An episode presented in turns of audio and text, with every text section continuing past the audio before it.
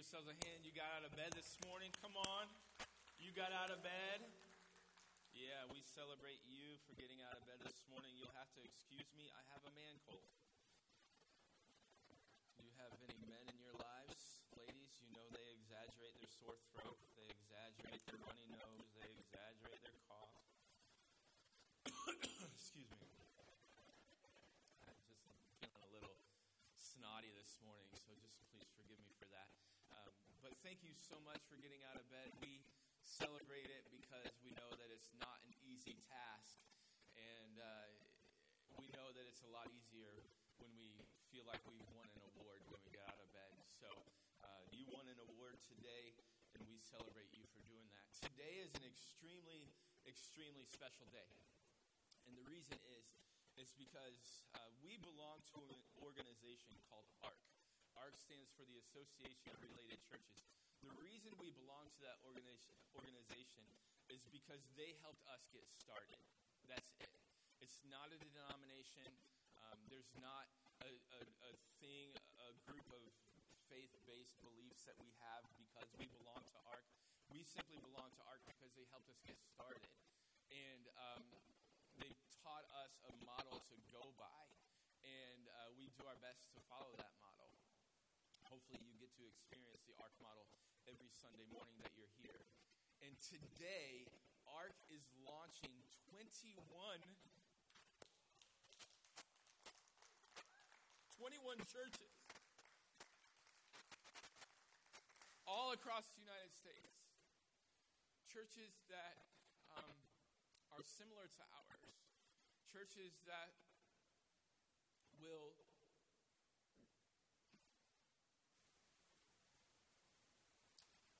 churches that will be life giving, churches that will see people come to know Jesus. On our, on our launch day, we had 320, 337 people at church that day.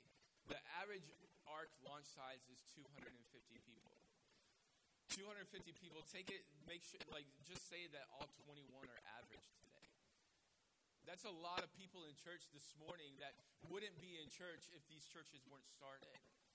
And so, and, and, and I just think that of all the stories that have, have happened that have been transformed because of the Refuge Church, and I just know that out of that 21, out of those 21 churches, that lives will be changed because of, of the church. Ladies and gentlemen, I believe with all of my heart that the church is the avenue to which God delivers the hope of the world, which is his son Jesus. It's the church. It's not it's not anything else. It's not a ministry, it's not a parachurch, it's the church. The church is the body of Christ. The Bible says that Jesus came for the church. That he gave himself for her. In, in Ephesians chapter 5, I'm, I'm, I'm, not even ready to preach it. I'm about, about to get there. In Ephesians 5, the Bible says that husbands love your wives even as Christ loved the church and gave himself for it. It's the church that he gave himself for. And so it's a little bit of a soapbox for me right now because I believe with all of my heart that, that it's, it's the church is, is, is God's bride and, and more than anything. And so um, I just, I'm, I'm, I'm excited because 21 churches are being birthed today. And out of those 21 churches, we have had the privilege of investing in. We give money every month to help ARC start churches like they are today. Uh, in February, my wife and I traveled to Birmingham, Alabama to help coach this, just a couple uh, planters, a couple pastors that are starting churches. One of them is starting today in Brentwood, Tennessee, just outside of Nashville. Um, our friends Tony and his wife Kim Calabrese are, are launching Radiant Church today. And I start to get choked up thinking about Tony and Kim, not, not necessarily because of who they are, but because I know the emotion that they're going through right now. Um, it's, it's an hour later there. I'm not even 100% sure what time their service starts. Um, but right now he's got so many nerves going through his body, um, so many like just so many butterflies, and and I'm just I'm just thrilled of what God is going to do today. So to get started, I want to just say a, a, a special prayer for those 21 churches today. Would you bow your heads? Father, it is it is a calling that you place on couples' lives to start churches. Lord, it's, it's a calling that is hard. It's, it's a calling that is also rewarding.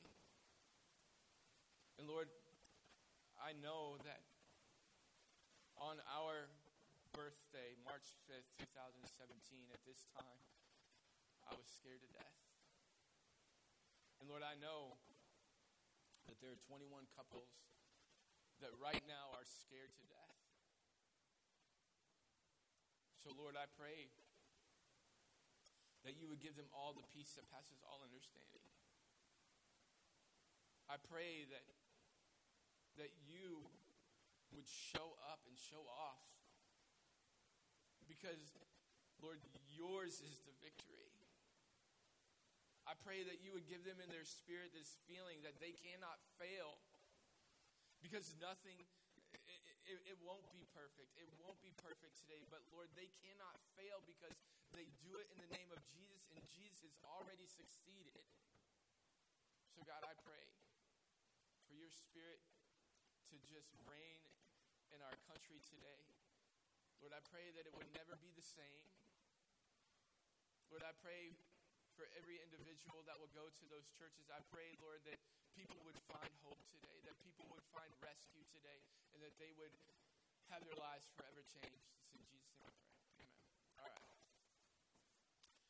Um, so today we are in week four of this series called Baggage.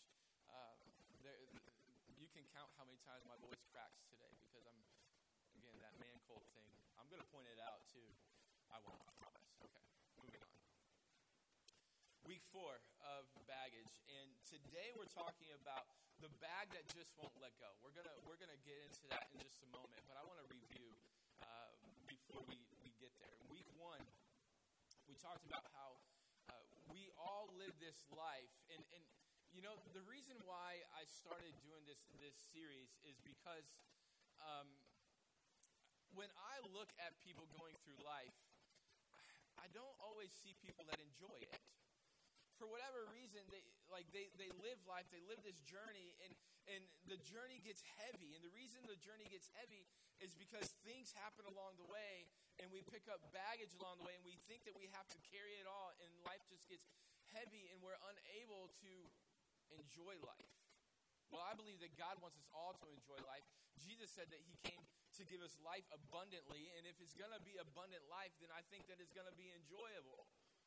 So, if we're going to live an enjoyable life, we have to learn to shed some baggage and learn to let it down, and that's pretty much what we talked about in week one. Week two, we talked about the baggage of guilt and how there is no condemnation for those that belong to Jesus. That there is no wrong because of what Jesus has done, and it's only because of Jesus that we are not condemned. He didn't come to judge us, but he came to free us. That was the purpose, to free us. There is judgment involved, but that's not the goal. The goal is freedom. And so we talked about the difference between consequences and, and baggage. And consequences are things that happen along the way that we have no control over. Consequences are what happens as a result of the things that we do that are wrong. But baggage we choose to pick up, we choose to carry. And when we choose to carry the baggage of guilt, we're choosing to carry something that doesn't, it's not on us. We're not guilty if we're found in Jesus Christ because of his blood that he shed for us. He has earned our right to be called sons and daughters of God. And so that was week two. And then week three, last week, we talked about the baggage of relationships. All three of these sermons are, are on our website. You can find them refugemain.church slash messages, or you can find them on iTunes. But um, in the baggage of relationships, we talked about how because Jesus died in order to restore our ultimate relationship that we all need, which is the, the, the, the relationship with the Creator, because he died to restore that relationship, he is able to restore any relationship in this present earth, uh, in this present time. And so, if you're going through life and you're carrying relationship baggage, we want you to know that it can be redeemed and restored because of what Jesus has done for us. So that's what we've talked about the last few weeks. Today we're talking about the baggage that just won't let go. The baggage that just won't let go. So this is another one of those messages that uh, pretty much is is geared towards people that have committed to follow Jesus.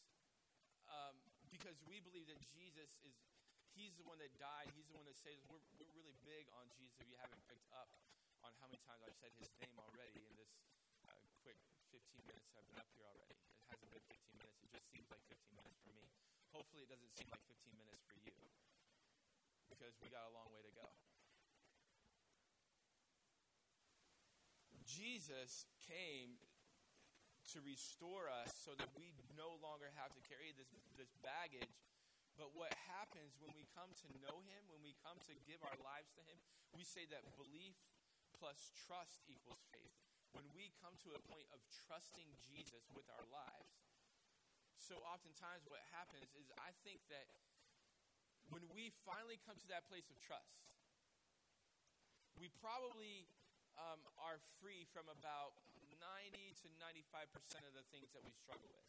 All of a sudden, you're not swearing like you used to all of a sudden you're not talking like you used to. You're not hanging out with some of the people that you used to because things have changed. And I would say that probably about 90 to 95% of the things change in our lives when we come to that point of trust. But the issue is about 10, 5 to 10% of the things that we struggle with, the things that we wrestle with, we just can't let go of. We just can't let go of for whatever reason it is.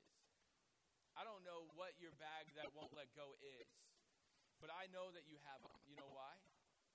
Because I do. Not only do I do, but there was also this man in the Bible by the name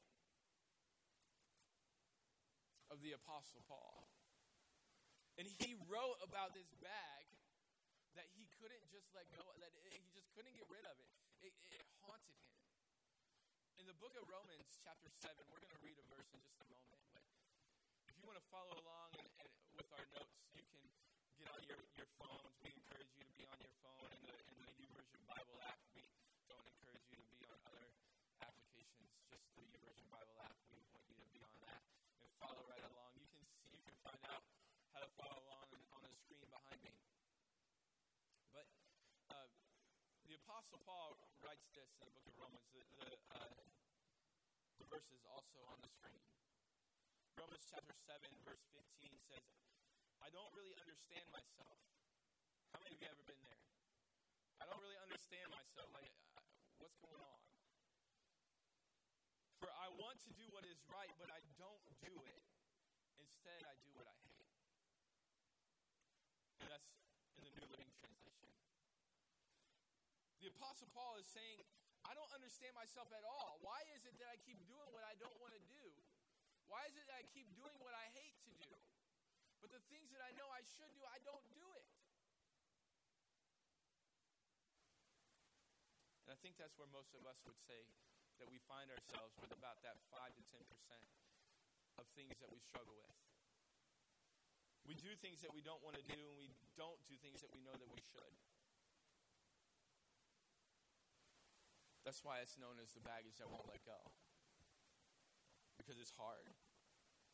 And sometimes it's obvious what that bag is, and sometimes it's not. Sometimes you might have to dig a little deeper and be like, oh yeah, I probably shouldn't do that in my life. There are some baggage. There's some baggage in my life that I'm like, oh wait a minute, I probably shouldn't do that. But it's not always obvious. And so, what happens is we have, and if we're going to let the bag go, we have to find a way to, to, to figure out what the bag is. We have to find a way to discover it. And so, I've come up with this, this thing that I call the, the cycle of destruction. How do you recognize when you're, you're, you're carrying something that you just can't let go of, that you just can't get rid of it? How, how do you know that? And so the cycle of destruction starts with this number one, it becomes a part of your identity. The bag becomes a part of your identity.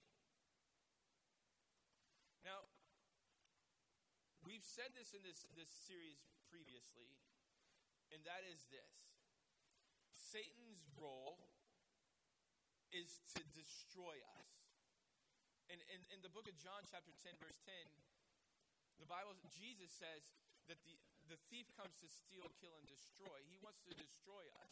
Later on in the book of First Peter, the Bible calls Satan a roaring lion, seeking who he can devour. He wants to devour you this morning. In, in effort to devour us, in effort to destroy us, he's constantly telling us lies lies about ourselves, lies about God, lies about this earth, lies about who we are. And so, my job this morning is to replace the lies that Satan has told you about this baggage that you can't let go of and replace it with truth. It's always to replace lies with truth. We hope that you always find truth in this place. We hope that truth keeps you coming back because the Bible says that truth sets us free. And ultimately, that's our goal.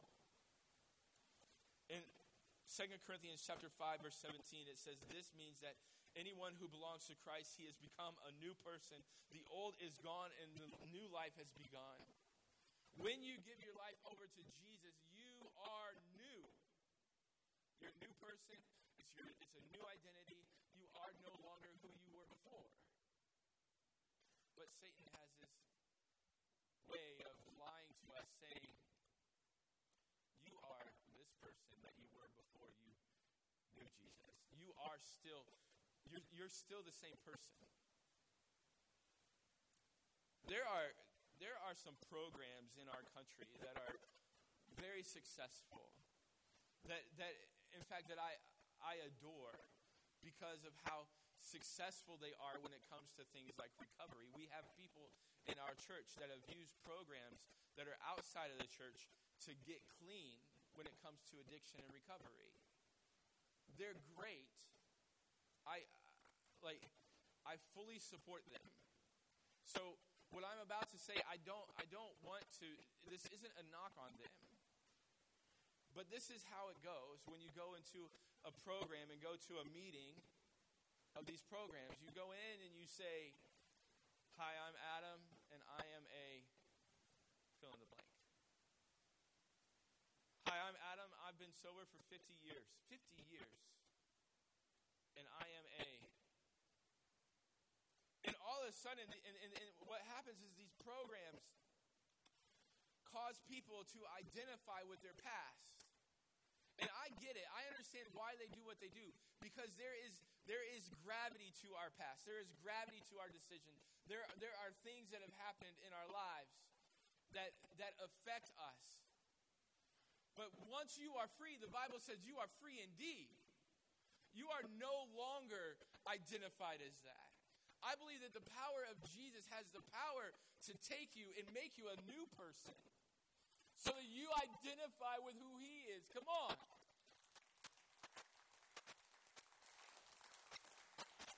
If you are in Christ, you are a new creation. Again, it's not it's not that those problems that those programs are wrong. It's just that you are no longer that person. Maybe you need to start going to those meetings and saying, Hi, I'm Adam and I'm a Christian. And this is a part of my past. Because when we are in Christ, we are new. Drop the label. Drop the label. Stop carrying it. So that's the first step of the, the, the cycle of destruction. It becomes part of your identity. The, the second thing is you feel increasingly hopeless. You feel increasingly hopeless. As you are identified as that person of your past, you all of a sudden start to be hopeless. Maybe you're sitting there saying, Pastor Adam, good job, great effort. I appreciate your effort, your excitement, your passion. I love it. But you know what? People have tried it before. They've tried, they, they've, they've tried to, to get me to stop doing this, and it just, it's just not happening. Good job, great effort. I applaud you. That's hopelessness. Don't be hopeless. Fight to let go of the baggage. Don't be hopeless. And so, what happens is we identify it and then we become hopeless and then we get defensive. I'm not defensive, Pastor Adam. Why do you keep saying defensive? You said defensive last week. I am not defensive. okay. But we get defensive about whatever it is that we're struggling with. And that's just a part of the cycle. The fourth part of the cycle is we become a slave to it. Become a slave to it. This is where we get stuck. We get stuck in the slavery of not being able to do. This is and this is where Paul was when he wrote Romans chapter 7, but thank God he goes on to write in the same book that I am no longer a slave to sin, I am a slave to Jesus. And he knew, he knew that he was free. Didn't stay there. Therefore, we don't have to stay there this morning. We become a slave to it. And finally, we begin to lose our life. We begin to lose our life. So it becomes a part of identity. We get hopeless. We get defensive. We become a slave to it. And then we finally lose our life. And this is tragic. This is tragic. This is why, in this series called Baggage, we talk about things like the cycle of destruction because we want you to avoid being a slave to anything outside of being a slave to Jesus because he is where we find freedom. When you're a slave to Jesus, you're not a slave at all. Before Paul wrote the book of Romans, chapter 7, he wrote chapter 6. And it says this in Romans 6 12 Do not let sin control the way that you live. Do not give in to your sinful desires. Paul is saying that you don't have to give in. You might want to, but you don't have to. You're not a sin, a slave to your sin any longer.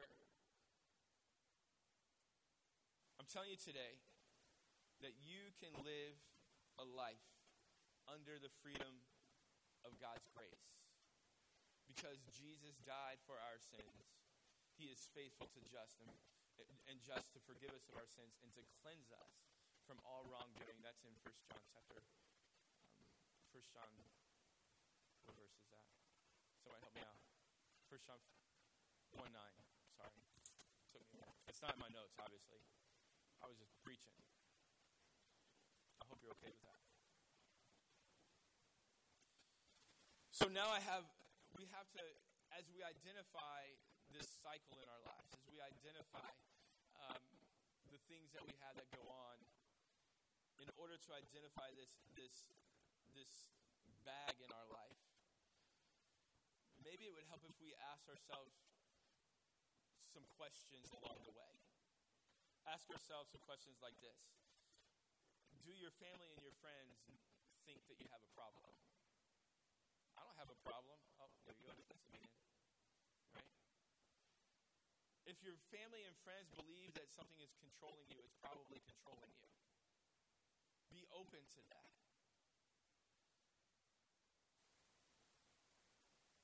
Do you continue to do it even though you are hurting people? Do you continue to do what is wrong even though you are hurting people? Once those people call, you, call it out of you, once those people call you out on it, don't yell at them. Don't get offensive. Don't be short. Get like allow them to call it out at you. Do you arrange your schedule around it? Oh, I can't go and do that right now because this is what's happening later on. Can you go one week without doing it? Can you go a week without doing it? Um, one way that I figured out these questions is I asked myself um, how I felt about Michigan football uh, or, or Chicago Cubs baseball at times. Um, I'm a, I am a, an avid sports fan. That's, that's my adventure. Like, like my adventure is, is found in, in not so much playing sports anymore for obvious reasons, but um, watching sports and, and enjoying them. And I think my wife would attest that I have gotten a lot better at this. But there were times in my life, like, there's a picture that we have. I can't believe I'm telling you this. There's this picture that we have of um, going to pick out a Christmas tree. Um, and this is this has been since we lived in Maine. So it hasn't been that long ago, so it's still a little bit fresh. But there's this picture that we have where I'm decked out in my Michigan gear because I felt like I was playing for them that day. I don't know. Why do we why do we dress like boys when we watch sports? So I'm wearing this Michigan jersey and hat, and we're, we're getting our Christmas tree, and everyone's excited. It's Christmas time. But Michigan was playing Ohio State University that week, and I was mad because Michigan wasn't any good anyway, and um, and so I'm mad in the I, like every time I look at the picture, I'm like, I remember I was mad that day because we had to go get that tree in the middle of the Michigan game, and um, I, I so I just asked myself, you know, how I feel about things in my life that have controlled me, and I realized that Maine is not college football town. Like, it's it, I'm, I've lost most of you right now. Um, but the fact of the matter is, I'm getting better at it because Michigan lost their first game this year and it ruined the whole season. So I'm good. Ask yourselves, are you able to go a week without it? Ask yourselves, is it leading you into isolation? Is it leading you into isolation? Are you being isolated because of it? Are you trying to keep it a secret? If if there are things in your life that you're trying to keep a secret, it's probably a bag that won't let go. It's probably a bag that won't let go. All right. Take a deep breath. It's not easy to talk about things that we struggle with. But I am saving you some money on therapy right now. I, I hope I hope that every week that you come in here, you, you leave going, I don't have to go to therapy this week. Not that therapy's bad. I, I think that it helps to, to talk about things. But this way, you get to hear me talk, and you, I get to say, give the speech in front of the therapist this week. So hopefully, when you come into this place, it helps things, helps get a little lighter. Hopefully, you leave feeling feeling lighter because of this. Because in in 2 Corinthians chapter 3, verse 17, it says this. It says, Now the, the Lord is the Spirit, and where the Spirit of the Lord is, there is freedom. That's good news. And so if we if we're gonna understand this verse, we have to dig in just a little bit deeper to understand what the word spirit means. Because we have to identify where is the spirit of the Lord then.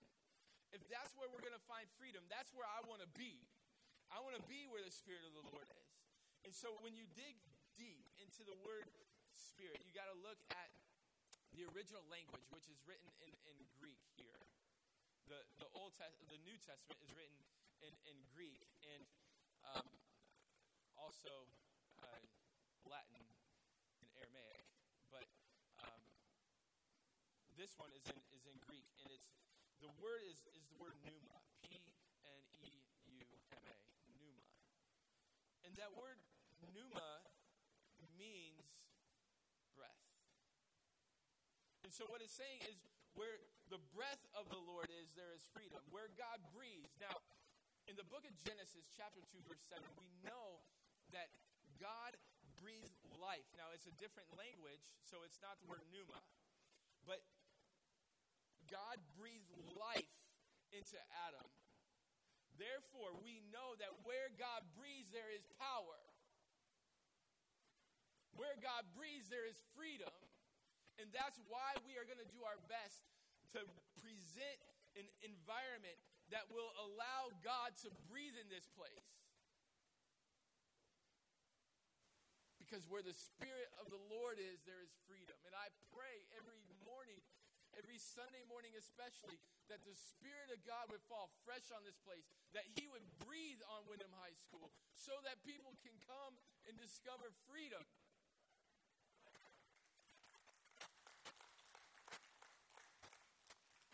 Because God's power what transforms you. It's not me.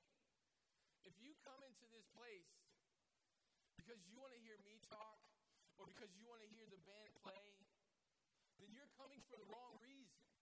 It's not us that causes transformation, it's the power of God that causes transformation.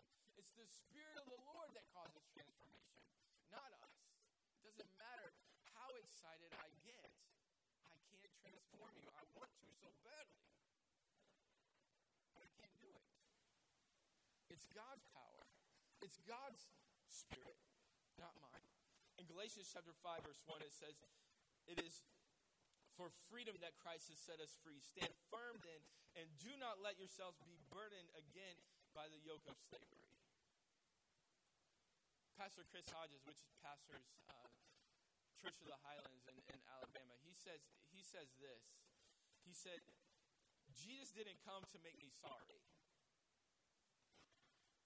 He came to set me free. Religion makes me feel sorry. It will beat you up. But Jesus has a rescue mission to get us out of that mess. Jesus came to free us from religion. I hope that that's good news for you. Because religion makes us feel sorry.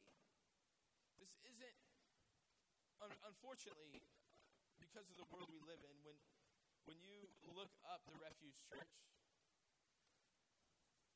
most of the time it will say a religious organization underneath it. That's not who we are. We are not a religious organization, we are a relationship organization.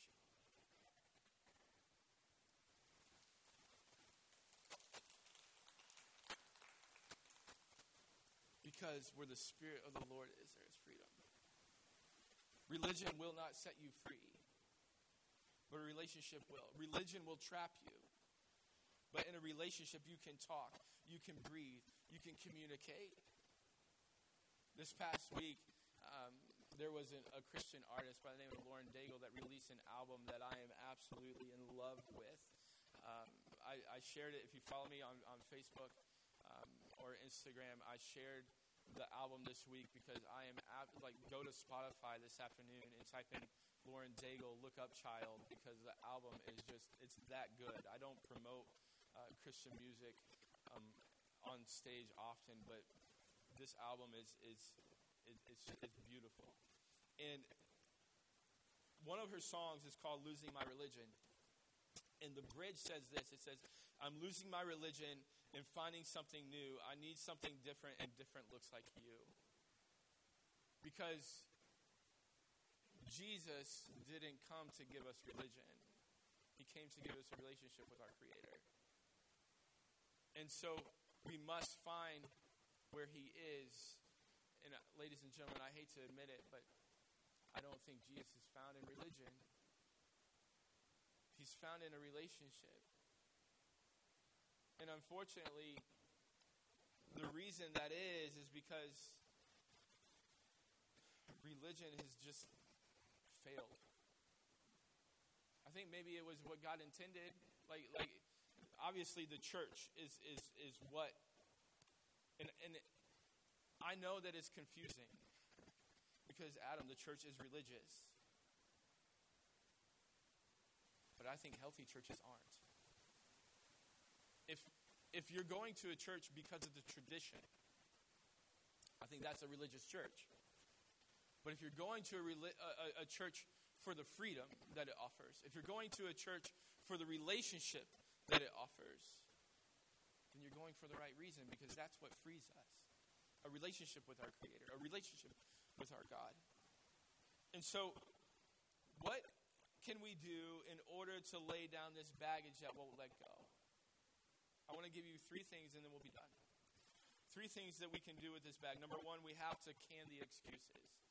If you're going to let go of the, the bag, you have to can the excuses. Stop making excuses. At some point, you have to take ownership of the, the decisions that you have made in order to let go of the bag. Stop blaming someone uh, in your past for what you're experiencing and take ownership of it. You're the only one that can let it go. And again, I know that's not easy for you to hear because it's not easy for me to say. Because we know because of last week that people people suck. And we have relationships. We have relationships with people that have hurt us. So I preached that message last week. I'm not going to preach it again. Go back and listen to it. People hurt us. We get it. But can the excuses? In the book of Luke, chapter 14, verse 18 through 20, Jesus is telling a story. And it's in response to this man that says to Jesus how excited he is about going to the kingdom of God. He's so excited about being a part of this banquet that is at the Lord's table. He's excited about experiencing this banquet. And this is what Jesus says. Because he says that this man, he, Jesus, at the beginning of the story, he says this man goes out and invites people to this banquet. And this is what he says about the people. He says, But they all alike began to make excuses.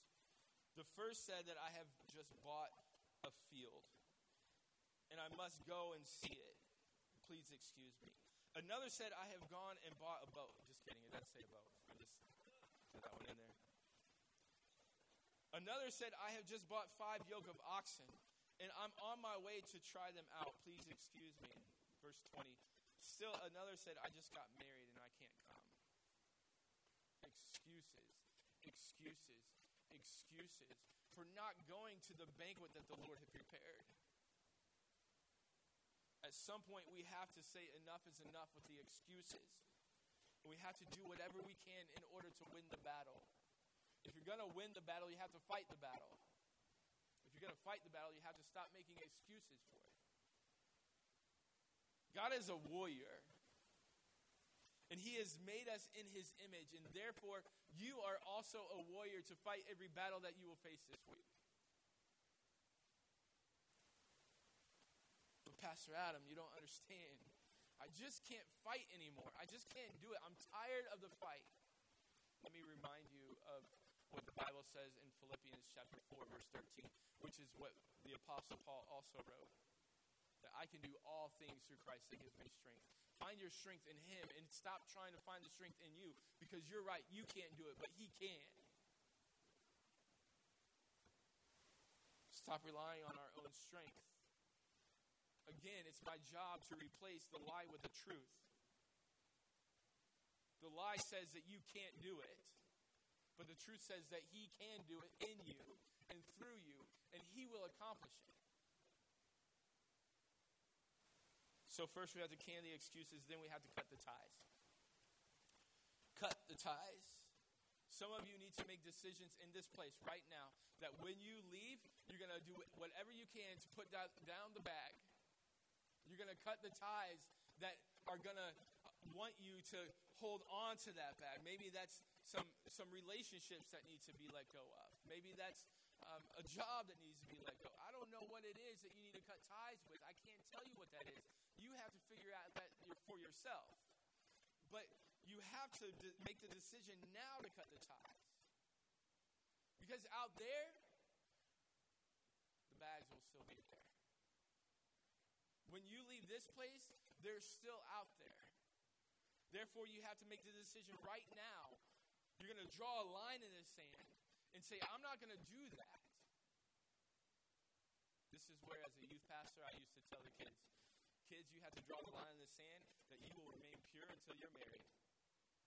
Because when you get alone with a girl or with a boy, it's going to be that much harder to get out of that situation.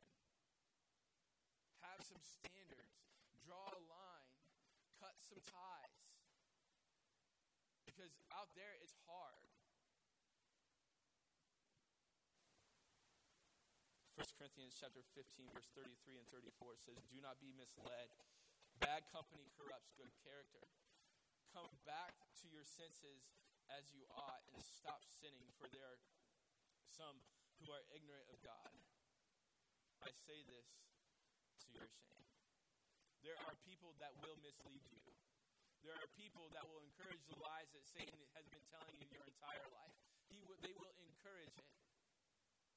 Therefore, you have to do whatever is necessary to cut the ties. And what happens is when we cut those ties, so often we're left with this void in our life. Which brings me to number three we have to fill the void. We have to fill the void. Ephesians chapter 5, verse 18 says, Do not be drunk with wine, because that will ruin your life instead be filled with the Holy Spirit. And this isn't a message against drinking. This is a, it's in, in, because I don't think drinking is wrong. I think drunkenness is wrong. And so, um, because what what is, what is being said here, what causes drunkenness is excessive indulgence. Excessive indulgence. You see, it's excessive indulgence that will bring destruction in your life. It's excessive indulgence that will ruin your life. And so, forget about, like, don't get wrapped up in the wine. I think Satan sometimes, with this verse, he wants you to get wrapped up in something that it's not. Like, the lie is, see, wine, and, and wine can lead to excessive indulgence. That is something that can be wrong if you indulge in it. But you can also indulge in other things. You can indulge in food. You can indulge in profanity. You can indulge in sex. You can indulge in so many things in this world. Excessive indulgence will ruin your life. So, whatever the bag is, you have to figure out a way to fill the void of the, the ties that you cut. So, how do we fill the void? Four quick things that you can fill the void with. Number one, God's Word. God's Word. Fill the void with God's Word. Make a commitment that, this, that tomorrow morning you're going to wake up with enough time before you go to work that you're going to open it up and you're going to read a chapter, at least a chapter. Even, even if it's just a verse, read it. The psalmist wrote, Your word is a lamp unto my feet and a light unto my path. This is what will light the way. But you have to read it if it's going to do the job that it needs to do. Don't throw it away and just write it off. Use it to replace the void that's in your life. Start your day with God's Word. The second thing that you can replace the void with is prayer. Prayer. Prayer is not a ritual, we make it a ritual. I told a story a few months ago of how uh, we were reading, we were uh, going to bed with our kids. We were putting our kids down for bed. And I started to pray for bedtime. I said, God, bless this food to our bodies. What? Please tell me I'm not the only one that's ever made that mistake. Because here's what happens we make prayer a ritual, but it's not. It's a conversation with our best friend, with our Father. Sometimes you need to go to go to God and say, God, Dad, I need your help. Sometimes you need to go to God and say, God, I just need to talk to you. Have a conversation. Why is it that people, Pastor, uh, Pastor Chris Hodges said this once, and I'll, I'll, just steal it from him because he tells me I, I can't. Why is it that people turn English when they start to talk to God? Thee and thou. Amen. I understand the reverence that God deserves, and I'm not trying to make light of that. But God wants to be your friend. He wants to have a conversation with you.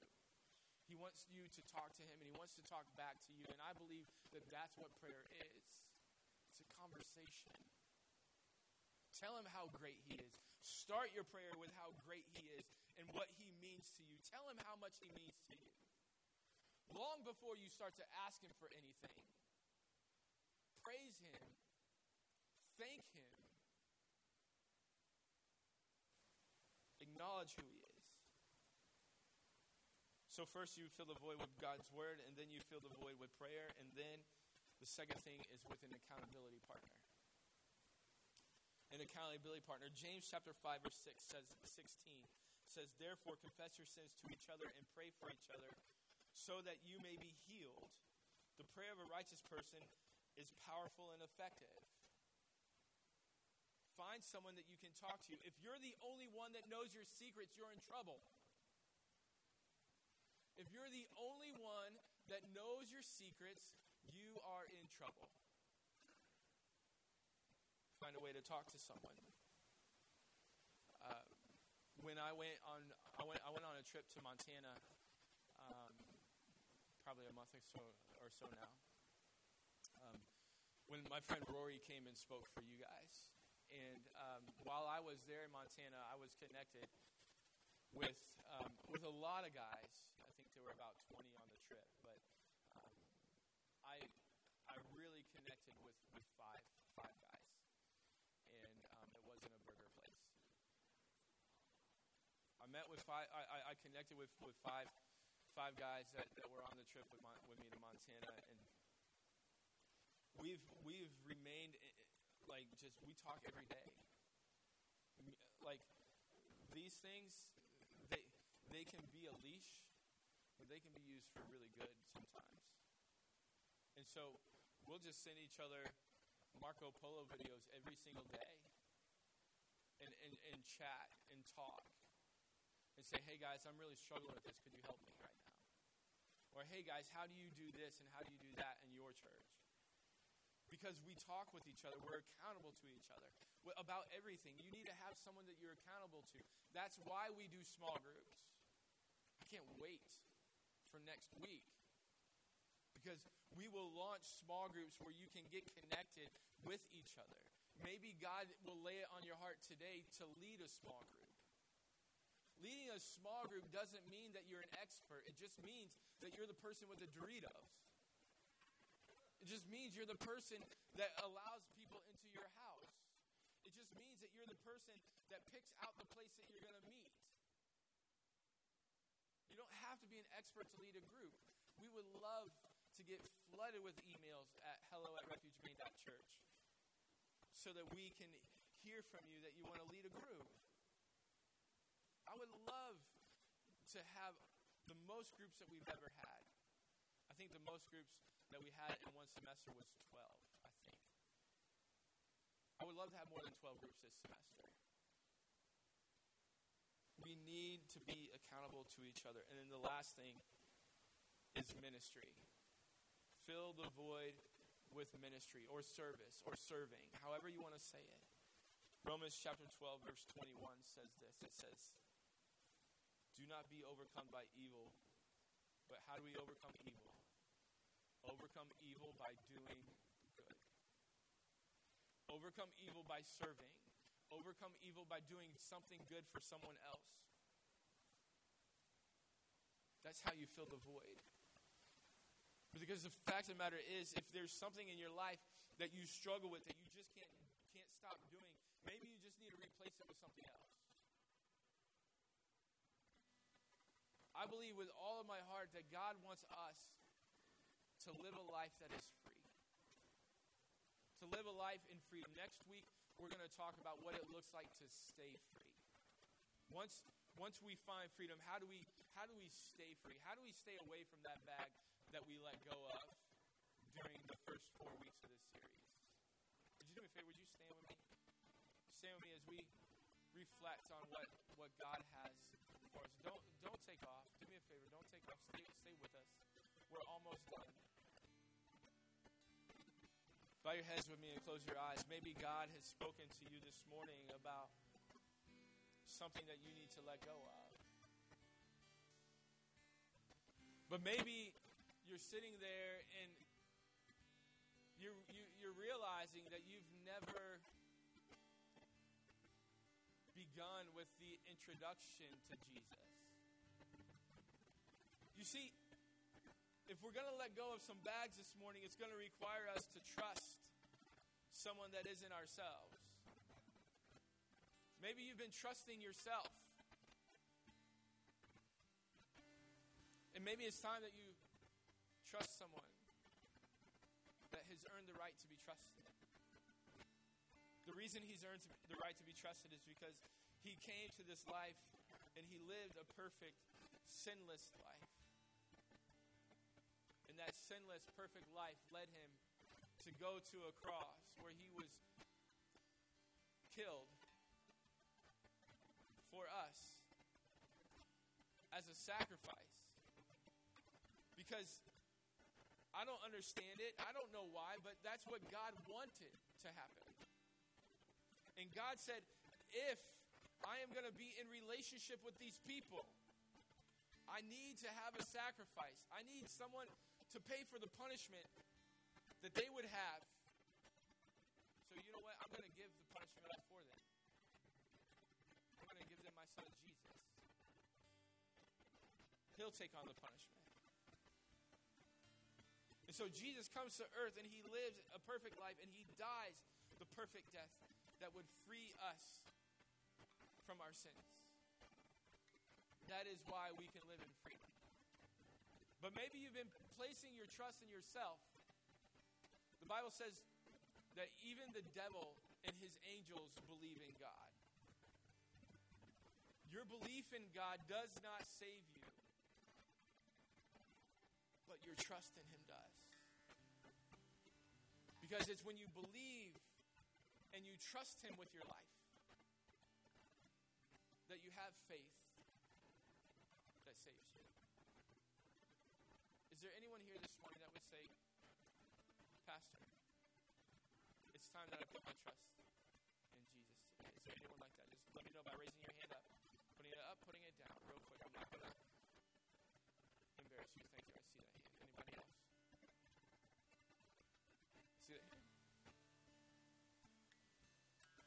See that hand? See that hand? If you raise your hand, I just want you to, to pray with me. I will give you the words to say. I just want you to, to repeat them after me, right there in your, where you stand. Say, God, I know that I've done wrong. I know that I have carried some bags because of that. And God, the best way that I know how, I trust you with my life. Come into my life and save me because of what your son, Jesus, has done for me. Make me a new person. I trust you. It's in Jesus' name I pray. Amen. With your heads bowed and your eyes closed, stay there. Stay right here in this moment. If you said that prayer with me, I want to invite you to fill out your connection card on the bottom of the worship guide that you received and just drop it in the box on your way out. Or give it to our next steps booth as you walk out. But we talked about something today that I know that we all struggle with the bag that won't let go. Maybe some of you need to go home and put on some filters on your computer. Put on some filters on your cell phone. Find an accountability partner that'll receive an email that'll say so and so has looked at, Adam has looked at this on his computer this week. There's, a, there's an app called Covenant Eyes. I would encourage all the men to find it, all the ladies to find it. But maybe there's something that you have in your life that you just can't let go of. So I'm going to pray for us. And when I'm done praying, we're going to celebrate, we're going to we're going to cheer, and then we're going to sing a song and we'll be dismissed. God, I thank you so much for the freedom that you offer that is found in your son Jesus. And I thank you that where the Spirit of the Lord is, there is freedom. Lord, I know that right here in this moment, it's easy to say we're going to change. It's easy to change our hearts in this moment because heart change happens in a second. But Lord, we know according to your word that life change happens over time, and that's why we need each other. We need each other because this life is not meant to be alone, and this life is meant to be lived in freedom. So, God, I pray that for those of us that, that struggle, because we all struggle with, with bags that we just can't let go of, God, I pray that you would help us to, to find freedom this week. It's in Jesus' name I pray. Amen. Would you give God a hand today? Come on. Come on.